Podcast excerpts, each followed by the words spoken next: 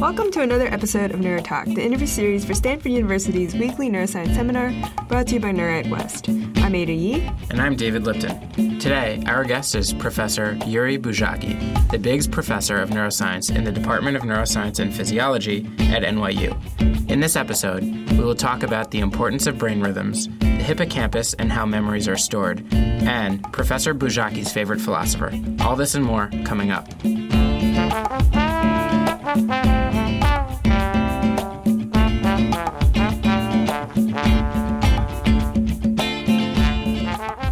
We're here with Dr. Yuri Buzsáki, professor of neuroscience in the Department of Neuroscience and Physiology at NYU. Thank you for speaking with us today, Professor Buzsáki. Most welcome. So, first, we'd just like to know a little bit about your background. Where did you grow up? Where did you get your start in science? And, and how did you know that you wanted to become a scientist? I attended a special math physics class in, in high school. I was a radio, I ham radio, and became very interested in radio communication. Uh-huh. And uh, as a naive teenager, I had uh, great ideas, and uh, I wanted to become an electrical engineer.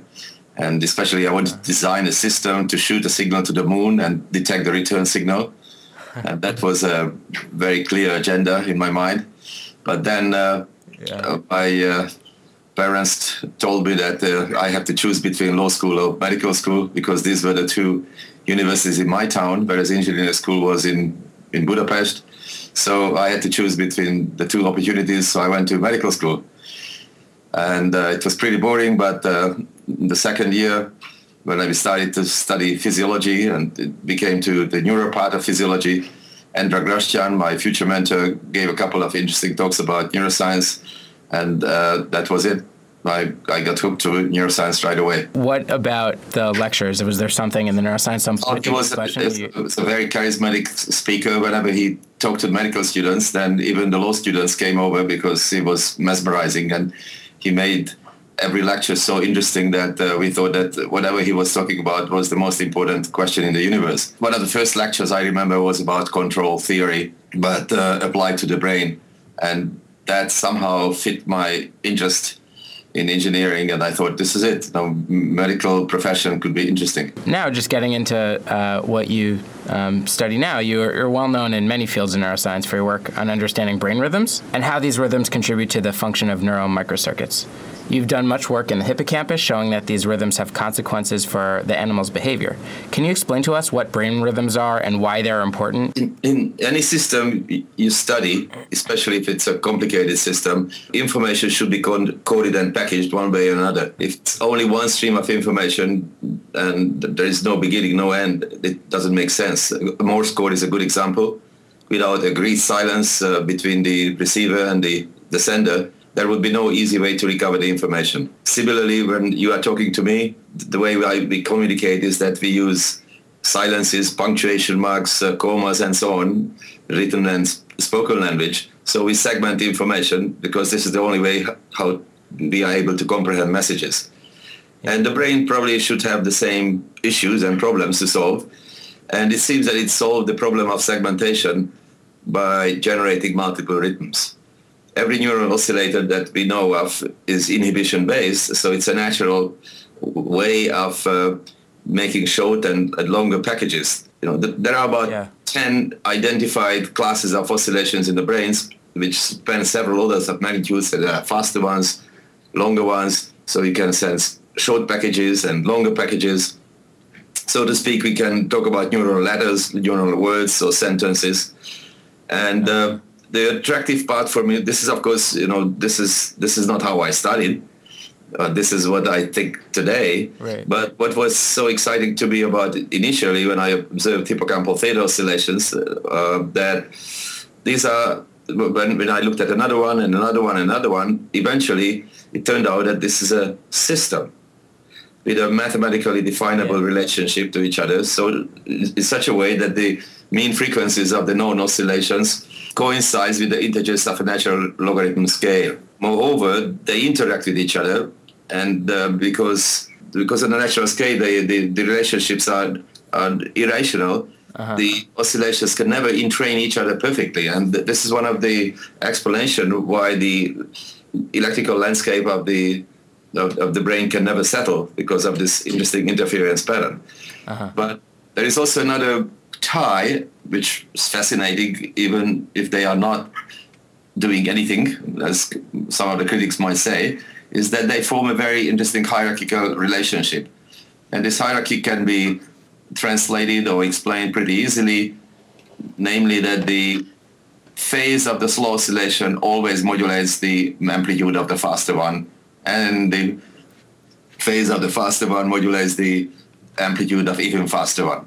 So there is a, uh, these are not independent, but they are together. And okay. so this is one very important way of, of uh, looking at uh, the mesoscopic organization of the brain. And then you can ask the question, of how do you coordinate activity of neurons? Or how do you coordinate activity across different regions? And uh, probably one of the best or cheapest ways is coordinating through inhibition and uh, inhibition is very strongly evolved most of the time in oscillations. So oscillations is a is a good mesoscopic pattern to look at how information is segmented and how it's coordinated across brain regions. And when were theta uh, rhythms first noticed, and you know what what was the thought back when when they uh, first came to? Be well, there is there is as you know there is nothing new under the sun. Everything has a long history. Right. Uh, uh typically, it is uh, is uh, the history brings it back to 1954 to two guys, Green and Arduini working at UCLA, but in fact in 1938 it has been already described by two Germans. And so depending on what preparation you look at, uh, the, Germans were not necessarily recording from hippocampus, but they, it's very likely that they were recording from hippocampal theta. They were recording from hippocampal theta oscillations. But these were uh, all done under anesthesia. And the reason why it's called theta is in fact because under anesthesia, the frequency range corresponds to this uh, 47 hertz. But in the waking animal, in fact, it's not theta. It should be called alpha. But historical, for historical reasons, we keep referring it to hippocampal theta. Ah. First, uh, uh, recordings uh, in uh, Behaving Cat was performed by my mentor, Endre Grastyán, in 1959.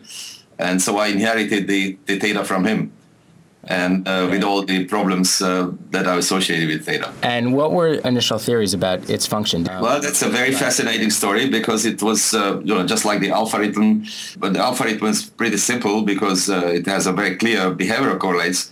Whereas theta was not. So, depending on uh, who and uh, what, with what background expectation people were looking at, uh, the theta oscillation, they have associated with a variety of different things. I have written about the history of theta in a couple of places, and I have a nice figure showing how the theories increase over time and then uh, they sort of disappear because uh, by the late 90s, there was not a single word in the psychological vocabulary that has not been associated with hippocampal theta. uh, spanning from uh, voluntary movement to attention, focal attention, uh, copulation, uh, heart yeah. rhythms, anything you name. And the reason for that, of course, is that this pattern manifests itself in various ways. And in, in, in general, you can say when yeah. the brain is in exploratory behavior, or using the older terminology, in preparatory behavior, yeah.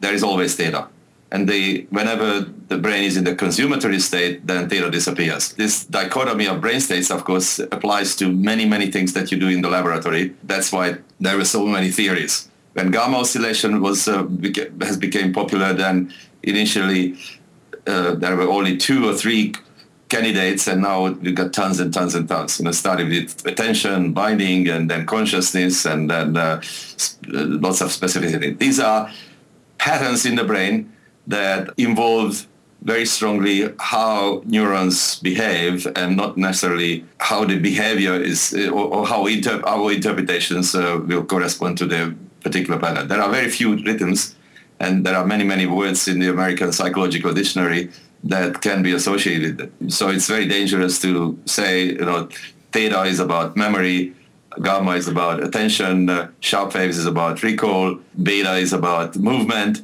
and so on and so on. So just leave them the way they are, which is the manifestations of physiological activity, and then it's a larger question how the expression of a particular rhythm or particular mesoscopic pattern in a in a given brain region in a given context corresponds to some explicit behavior. So these uh, phenomenon are sort of widely distributed throughout the brain. It must be very tough to associate them with a function, even in a particular brain region. But you know, as we'll talk about, your lab has really made a lot of um, strides toward doing that, uh, particularly in the hippocampus. Before we go on and get into some of that work, uh, can you just describe the anatomy of some of the um, largest sources of these oscillations, and also at a, a cellular level, how uh, these uh, oscillations become manifest? Oscillations, as well as uh, well, regular, regular, irregular patterns that manifest at the extracell- in the extracellular space, are very useful for the experimenter. The local field potentials are not used by the brain, but it's uh, it's a it's a useful diagnostic tool. It's it's a little bit like the the, the murmur of the heart that is very good for a for a physician to diagnose something about the condition of the heart, but that right. information is never used by the heart. So the same applies to the local field potentials and the BOLD signal, and there are many, many patterns that we just use for us. So that's why it is so critical to know what it is exactly about. And the reason why rhythm research became acceptable, or I would say even popular today, is because many of the pattern, the, the content, the spiking content of these patterns uh, are better understood. Hippocampal theta is especially good because you know the timing of the action potentials within the, the hippocampal theta cycle is very important. We also know that there are s- certain yeah. uh, uh, mechanisms or certain uh, uh, uh ways how the entire phase space of theta is, is utilized under normal circumstances. And we know from experiments if we synchronize the neural firing very strongly, then there is very strong and detectable behavioral consequence. So uh-huh. to make the long story short, everything that you see in the extracellular space is due to a membrane potential fluctuation of uh, uh-huh. synchronized or cooperative group of neurons, typically pyramidal cells. So it's a, a nice uh, a group readout what neurons do together. So it is a good thing because now you can zoom in and uh, look at single neurons and relate the single neuron spiking activity to their mesoscopic or collective behavior. Yeah. This is something that you don't see typically with uh, with calcium signal, for example, because you are looking at one neuron or many many neurons, but you don't look. Uh, you're not looking at the same time what is their their collective behavior. So this is this is about extracellular uh, potential that you can measure. Now, when it comes to specific mechanisms, yeah. things are getting a little bit more complicated. Yeah. If you look at the origin of gamma oscillations, which is a famous one, uh-huh. that's a sort of a simple, perhaps the simplest one in in, in the, the initial approach because it's nothing else but a tug of war between excitation and inhibition. Uh-huh. Whenever, under any condition, when AMPA receptors and GABA A receptors are activated together, yeah. then uh, the result of which is a, a competition, and the competition typically in any physical world is, is solved or, or, or balanced yeah. by oscillation. So the oscillation is a way of the, the brain is, is trying to make a compensatory action the good thing about it is that within that oscillatory cycle, of course, there is inequality. So the transmission of the information can be still uh, secured. Nevertheless, after the transmission happened, you can go back to the baseline. So when you go to theta oscillation, yeah, in the hippocampus, it's actually quite remarkable because gamma typically is due to the uh, fast uh, spiking activity of, uh, parvalbumin containing perisomatic interneurons. Uh-huh. So when they fire at the, their favorite frequency, then just produce a series of IPSPs, and in the extracellular space, it's called gamma. You can bunch up this uh, spiking activity into groups of, uh, let's say, eight cycles per second. Yeah. So the same mechanism, the same GABAergic neurons, are now generating a, a, a barrage of gammas and this barrage of gamma is translated into a slow oscillation, which is the theta oscillation. Of course, there are many other components. There is excitatory components in, in theta and so on, but this is the, the, the, basic idea. And, and all the other oscillations work similar way that one way or another, EPSPs and IPSPs uh, or spike after potentials, AHPs, they are synchronized across a, a large number of neurons, and that is uh, measurable in the extracellular space. And this is a very useful pattern, by the way. We just yeah. had a paper this year in Science where we showed that the spiking activity of many neurons can be conceived as a population vector. And this population vector is how different neurons fire in different time slots vary. And and this spiking, this the change of these spiking patterns or constellation of the spikes. Of course, this is what the, uh-huh. we call the phase sequences or or, or uh, cell assembly sequences. Yeah. Now, it is very difficult to measure from uh, and and record from thousands and thousands of neurons. However, each neuron, whenever it spikes, it uh-huh. broadcasts its signal to many many target neurons and produces EPSPs and IPSPs. Okay. Now these EPSPs or IPSPs are transmembrane, transmembrane potentials which are also available in the extracellular space. Okay. So if you have many, many sensors with high t- spatial resolution within the brain tissue, then you can have an indirect measure of the evolution of the cell assemblies. So you're able to see how the, this pop, micro population of cells uh, changes in their population activity over time and look at how each individual neuron that's a member of that population its activity changes in response to that local environment. Correct. So, for example, we showed that if we look at nothing else, just the amplitude and the phase distribution yeah. of the theta signal in neuronal space, we can very nicely predict the position of the animal if the recordings were made from the hippocampus uh-huh. as if we recorded from neurons. But we were not recording spikes at all, just the LFP, yet right. we got the same result. In 1994, you published a paper uh, comparing the firing rate of these retrohippocampal neurons in cortex and seeing how that correlates with sharp wave ripples and with theta. And you found that deeper layer neurons seem to be more correlated with sharp waves, while upper layer neurons seem to track theta. Can you explain in more detail the circuitry of the hippocampus and how it connects to cortex, uh, what the difference between these sharp wave ripples and theta is, and, and what you found? Well, actually, the story started in 1983. That was my dissertation. Let's just uh, start with the anatomy, because this is what you asked about. Yeah. So think about the hippocampus as a sausage and the neocortex as a, a half ball.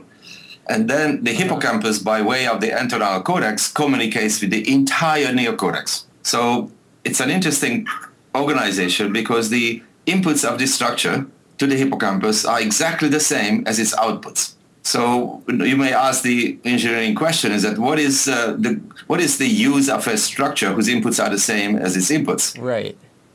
Uh, whose outputs are the same as its inputs, and there is not much it can do except it can modify its inputs. Uh-huh. This is good news, of course, because this is what the hippocampus supposedly does, it modifies the cortical patterns when it comes to memory formation. Uh-huh. And when you zoom in and look at the the microscopic anatomical organization, it just makes perfect sense that the, there are different layers in the entorhinal cortex. The superficial layers will give rise to inputs, and the outputs are, are from the hippocampus are, are addressing the deep layer entorhinal neurons, which in turn broadcast their signals all over the neocortex. There is some input-output structure organized to it, even though the specific brain region serves as both the input and. It's a it's a perfect input-output organization, but the key issue was back then and still today is that aha, this is doesn't happen in one cycle. In fact, yeah. the information comes in at one time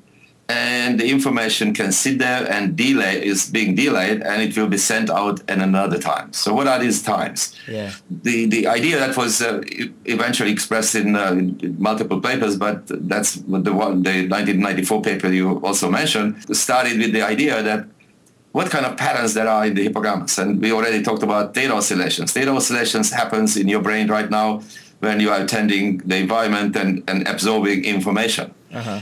So this is the time when the hippocampus is listening and getting information from outside, changing the synaptic weights in the CA3 region, but those changes are not very strong. Right. And the information that you hear it happens only once. Mm-hmm. But how is the how is it that we will some you know, episodes we will remember for the rest of our lives? Mm-hmm. Well, the good thing is that uh, after the explorative activity is over, then the hippocampal program changes from the theta to what we call a sharp wave pattern. And this is the pattern we discovered in 1983. Mm-hmm. And uh, just by looking at what it does, uh, what, what features it has, already attracted me a lot. And I spent half of my lifetime understanding uh, this hippocampal sharp phase. Right. So the attractive thing about it is that this is the most synchronous pattern in the entire brain in about 50 to 100 milliseconds, a lot of neurons in the red, this is in the 1994 paper with James Chrobak, we calculated that anywhere between 50 to 100,000 neurons fire in a time slot of about 50 to 100 milliseconds, which is about 15 percent of the neuropyramidal cells that can fire together. And these are in what subregion of the hippocampus? Well, it, it's, it is initiated in CA3. Uh-huh travels to CA1, then it goes to the subiculum, layer 5 of the entorhinal cortex, but the impact can reach widespread areas. And the reason why the impact is large is because the neurons are firing synchronously. Yeah. In fact, in your brain right now, the synchrony of the hippocampal neurons is less than 1%. But during a sharp wave, it's about 15%. So it's a 15-fold wow. gain of excitation. Yeah. So that's already attractive that the hippocampus can communicate with the neocortex, but at a time when you are not attending the environment. So it the, the idea that I formulated in '89 is called the they refer to it as a two-stage model of memory. Uh-huh. That during learning you shuffle the information to the hippocampus. It sits there for a while. It, it does something with the synaptic changes in CA3, and then when you no longer attend the environment because uh, you are involved in consummatory behaviors or you are in slow wave sleep, then all of a sudden this sharp wave bursts occur mm-hmm. and uh, they do something useful. So they do two useful things for the brain. Uh-huh. One is that they have this very strongly powerful synchrony so they can indeed make their voice heard in the wide areas of the neocortex. Second, and uh, probably yeah. most exciting part of it is that the spiking content, the sequences of the neurons within the sharp wave bursts are related to the previous experience. Yeah. So if the rat is running on a track and the the sequence of the place cells is A, B, C, D, E, then these sequences can be replayed at a compressed version during sharp phase, either forward or backward. They keep a register of the location of the animal, and uh, the the sequence is particularly played during these oscillations defined by the sharp wave ripple. Exactly. Or the conversation content that we have today has a sequential pattern because we go from one question to another question. Yeah. And then the the replay during the sharp phase in a compressed manner will reflect this spatial temporal patterning that you observe or experience during behavior. Now, of course, the, not all the work was done by, by us. There been many, many laboratories that were engaged in this research and uh, the, the first nice evidence uh, for the sequentiality, not necessarily the sequentially, but the spiking contact was provided by Wilson and McNaughton. But there are many, many experiments in many, many laboratories that support this general framework. Now, the key of the, the theory, of course, is that what happens if you get rid of them? And indeed, that's what, yeah. what happens if you can selectively erase them while you are asleep then the memory consolidation process is impaired. And the uh-huh. consequence of, of erasing 100s uh-huh. to about a thousand of these sharp waves a night is as bad as surgically removing the entire hippocampus. So what these sharp waves do for you is that they repeat. You don't have to, when you are riding a bicycle or learning how to ride a bicycle, you have to, yeah. to train yourself many, many, many times. You need many, many trials. With hippocampal type of learning, you need one trial, and the rest of the repetition is done for you by hippocampal sharp waves. And so, without these sharp waves, you don't get this sequential repeat. And so, you, you kind of lose the whole system. Is that correct? That's the idea that those things that belong together, they are connected, they are strongly related in time and space in the waking state, but at the second time scale, they are this relationship is kept during the sharp phase, uh-huh. but it is accelerated in time in such a way that now the time constants of the neurons that exist in the brain can experience it. So the, the, the sharp wave is about 50 milliseconds, a little bit longer, which corresponds to the time constant of an NMDA receptor, for example. Uh-huh. So, the, so you, this is a the, the, the trick the brain has to do that when you experience something over time, which huh. requires minutes and hours, you have to compress this information. Otherwise, there would be no neural mechanism to translate into permanent storage. Absolutely. It has to be, well, there are many, many ways, not many, but uh, there are probably multiple ways how, how storage of information can be placed. But synaptic uh, plasticity is probably one of the most important ones. So it's like a zip file. Sharp waves are the zips files of the brain. Very cool analogy. Um, moving on, your lab uh, has not only been interested in um, these brain rhythms, uh, but also in the function of the hippocampus as a whole. Um, and in 2008, you published a paper in, in Science showing that running on a stationary wheel activates sequential ensembles of pyramidal neurons. Previously, it was thought that the hippocampus marks the animal's physical location in the world, but since the animal is stationary in your paradigm, your results suggest something else. And this gets also to the uh, function of the brain rhythms in hippocampus. But uh, I wondered if you could speak about this difference in paradigm, looking at uh, this animal tracking its location in physical space versus time, and what it might say about what the hippocampus is is just doing beyond just spatial navigation. So if you ask anybody, you know, how do we recall how, how we plan ahead or how the how thoughts are generated in the brain, yeah. then you get the same answer as uh, has been probably formalized most eloquently by Konorski and then later on Donald Hebb, that there are these cell assemblies that are generated in the brain. And the, the way I'm talking to you now is that there is a cell assembly somewhere in my brain that is activated and then its uh, information is given to another one, other cell assembly, and so on and so on, and this goes on forever. Yeah. In other words, there are cell-generated patterns in the brain that are capable of bridging time, that are capable of combining information without any external cues in, of the world. Have people looked at the maximum number of sequences that can ben, be compressed into one uh, oscillation cycle of a sharp wave ripple? Yes, yes, and the in, in various ways. And the interesting answer is that it can be a short snip of the information, just a short segment of the of the run in the in the track. But then other laboratories or other people have seen it. No, no. In fact, you can have a lower sampling of the entire maze, and then you can compress that, but so that with the poorer resolution. Or in fact, uh-huh. Uh, as Joseph Csicsvári, my uh, my ex-student, showed that uh, it's it's not only the, the, the most recent information that is being replayed, but the information can be mixed with the, with the new. So the temporal span of a sharp wave ripple can be enormous. Uh-huh. Uh, and how you bias it and, and, and uh, ex- exactly how it, what information protrudes is not very well understood. What is well understood is that the most recent one is the most prominent. But it's also a, a sort of a mixer of old and the new, endogenous source of, uh, of creativity, if you wish, because uh, during sleep also some interesting things can happen to the brain that uh, otherwise we don't notice in the waking state. Back to the cell assembly sequences. Yeah. The cell assembly sequences are different from sharp waves because they happen at real time.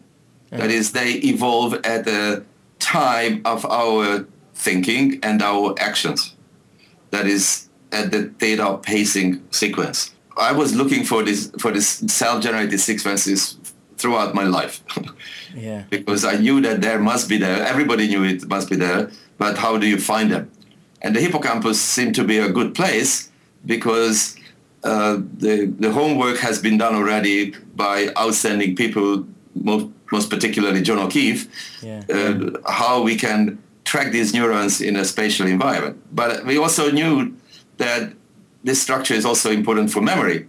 Yeah, and yeah. memory has nothing to do with movement in the in at least in the, the, the immediate approach.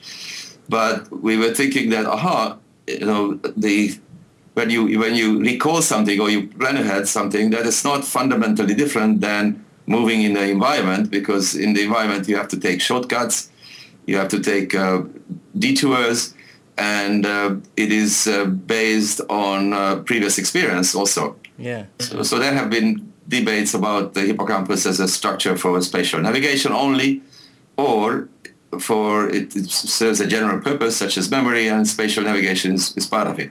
Right. Well, for me, it seems that it, it's not either or, but it's both because uh, mental travel is pretty much the same as uh, physical travel. Yeah.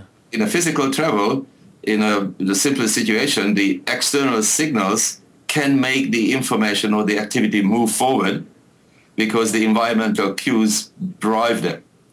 And in fact, the, you know, O'Keefe's theory is all about how the external environment and the constellation of the cues in the ex- external environment are uh-huh. controlling neurons in the hippocampus. And for me, it was a little bit like V1 uh, applied to the deep structure in the brain, and it, and it doesn't explain how uh, we can think or we can uh, we can recall information from the yeah. past. So this is how we designed with Eva Pastalkova an experiment that you referred to, and we showed that that in the absence of external information, uh-huh. the hippocampus, and by generalization probably the entire brain, has no choice. It keeps generating sequences forever. So okay. the fundamental anatomical and physiological organization of the hippocampus is generating sequences and you ask me, you know, how many patterns it can generate. The hippocampus can generate tons and tons and tons of patterns, yeah. depending on how long time you allow to be as the framework of this sequence. So let me give you an example. How many keys can you strike with your 10 fingers on the piano at the same time? The numbers are limited, right. but if you can play melodies, then how many melodies can you play on the piano? Yeah, infinite. Infinite. So the question is who can listen to this and who can understand it and who can make sense of those melodies? Yeah. So that's an interesting issue that the hippocampus in the rodent already can generate extraordinary number of patterns. But yeah. the meaning of the pattern is something that has to be acquired. So if the if the if the brain would have no experience, it would still generate a lot of these patterns. But what happens is that with the result of experience, every one of them, or not every one of them, but some of the, the, the patterns acquire meaning. And the, the, right. the, the, meaning is also meaning for the neocortex, so the, this large neocortex that in, is enlarged much more rapidly in uh, the mammalian evolution than the hippocampus is increasing the size, so the reader of this information is richer and richer. Maybe yeah. this is kind of a weird analogy, but as a molecular biologist, I'm thinking about like B cell recombination or kind of immune responses. Like all of these combinations are possible, but the exposure is what allows us when it's recalled to, to actually have a much bigger effect, I guess. That's right. It, now, everything what we call what, what, what can make sense in biology, it can make sense only from the point of view of a goal. Yeah uh, you know, this is a catch-22, of course, because there are no, there is no goal in biology. But the same thing applies that the patterns that are formed in the brain can be understood only if there are useful classifiers. They are useful interpreters. Without interpreting a pattern, it has no meaning. So and this interpretation, what I call uh, experience. So it might be almost that uh, time is the pri- keeping sequences of time is the primary function of the hippocampus, and we just and we're and the hippocampus is serving to. Uh, generate those patterns that then get stored in the brain, and that we are just imposing location in the previous paradigms as the only thing that we can read out because we know the location in space at that the animal was at any given time. But in the absence of location, who you know, we might be caring about any sorts of different events that we combine in in these sequences in cortex. It's the same fundamental Let's mechanism. Think about how long practice it takes us to start enjoying Stravinsky. Yeah. No, because those sequences are very special. Yeah. but on the other hand, like maybe can I just for the sake of argument, like um, and maybe it's a little far afield, but if you think like linguists are always amazed at this fact that uh, um, that, for example, a, a, novel sentence is still interpretable, unless I guess it's completely strange. But for the most part, you know, you're creating these sentences that I'm hearing for the first time. But I mean, what would be the counter argument to that? Like, I still understand it, but the counter argument would be that. Uh, it would much be much easier for me to understand if you'd said it many times, or that, you know, this is a language that I understand. I've heard it before. That's why I can understand it now maybe this is a little jumping too far ahead. So that's the one of my other favorite uh, topics is what I call neurosyntax. Mm. Is that that you know communication is an interesting thing because we can get by with very little vocabulary uh-huh. And to get something that is essential. So if I'd like to get uh, beer and food, then I can learn a few words or tens of words and I can find it in any society. So this is good enough. This is what I call the good enough approach, and I think this is what you referred to. But if I'd like to understand the the, the structure of the brain, the nuances of a, of a communication, the nuances of a language, then I need to know everything, and I have to utter complete sentences, not the way how I do now. This is, this, you know, my command of English is ridiculous, but I, I, I, can appreciate good English yeah. when I read it. Uh, so there is a, a good enough communication and there is precision communication. Yeah, so I guess I mean I, this is like the major concern of anybody who's like an AI person or somebody trying to what is yeah what are the minimal requirements? So AI person, oh, it, it, it's it's a this is exactly what the brain machine interface people face today. That right. yeah. so what is what is good enough? Yes, fantastic. Out of the hundred neurons, uh, we are able to control the robot and it's spectacular to 60% precision. Mm-hmm. Yeah. Now let's get, and, and, it turns out that out of the 100 neurons, only five of them are useful.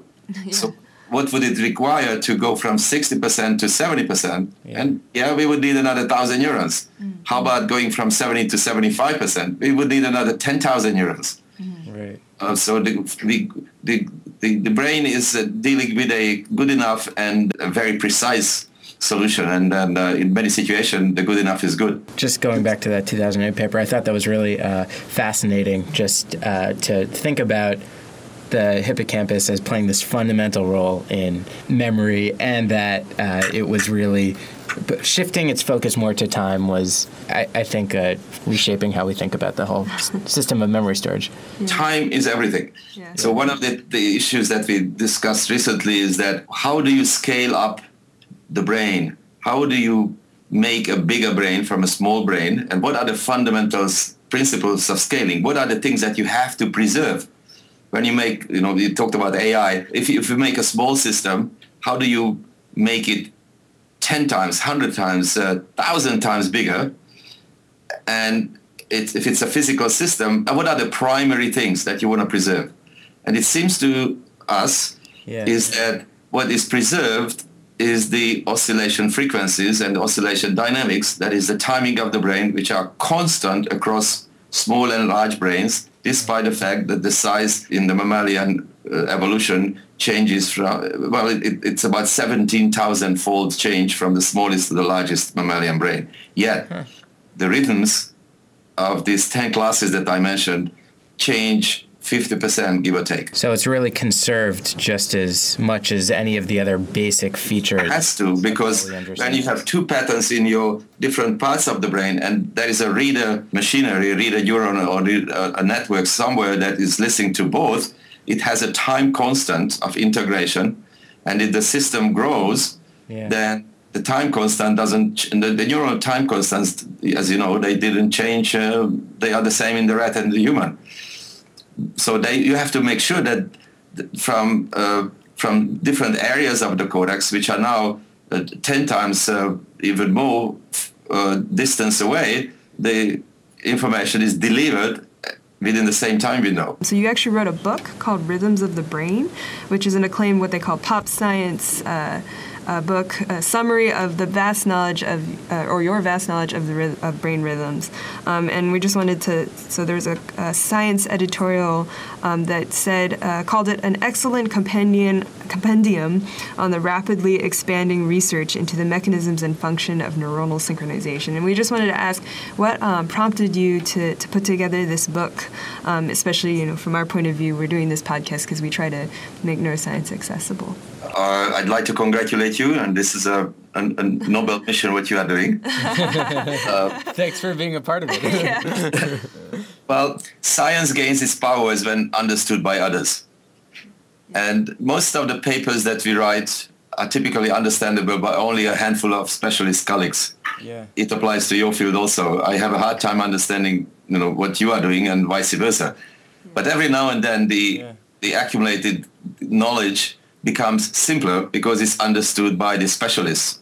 And this is the right time to write a review or translate or simplify larger chunks of data and uh, debates into a coherent pattern. I thought when I wrote this book that it's about right time to think think about brain rhythms because uh, now you can be brave enough and uh, and uh, talk to a molecular biologist even about brain rhythms or to a cognitive scientist.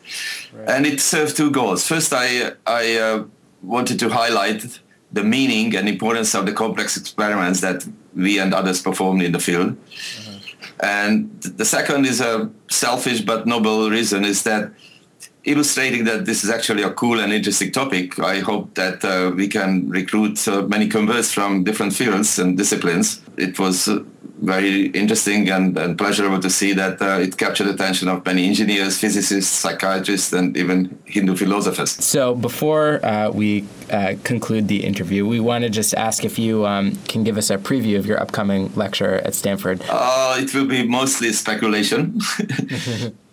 I think seminars are a good forum of not necessarily conveying last weeks of uh, findings, but uh, give you the audience some uh, problems that I'm struggling with, and maybe you can help me solving them. So the uh, final part of the interview is uh, we just end with a series of rapid fire questions, which are meant to be more uh, lighthearted and, and fun. And um, so just answer with the first thing that uh, comes to the top of your mind.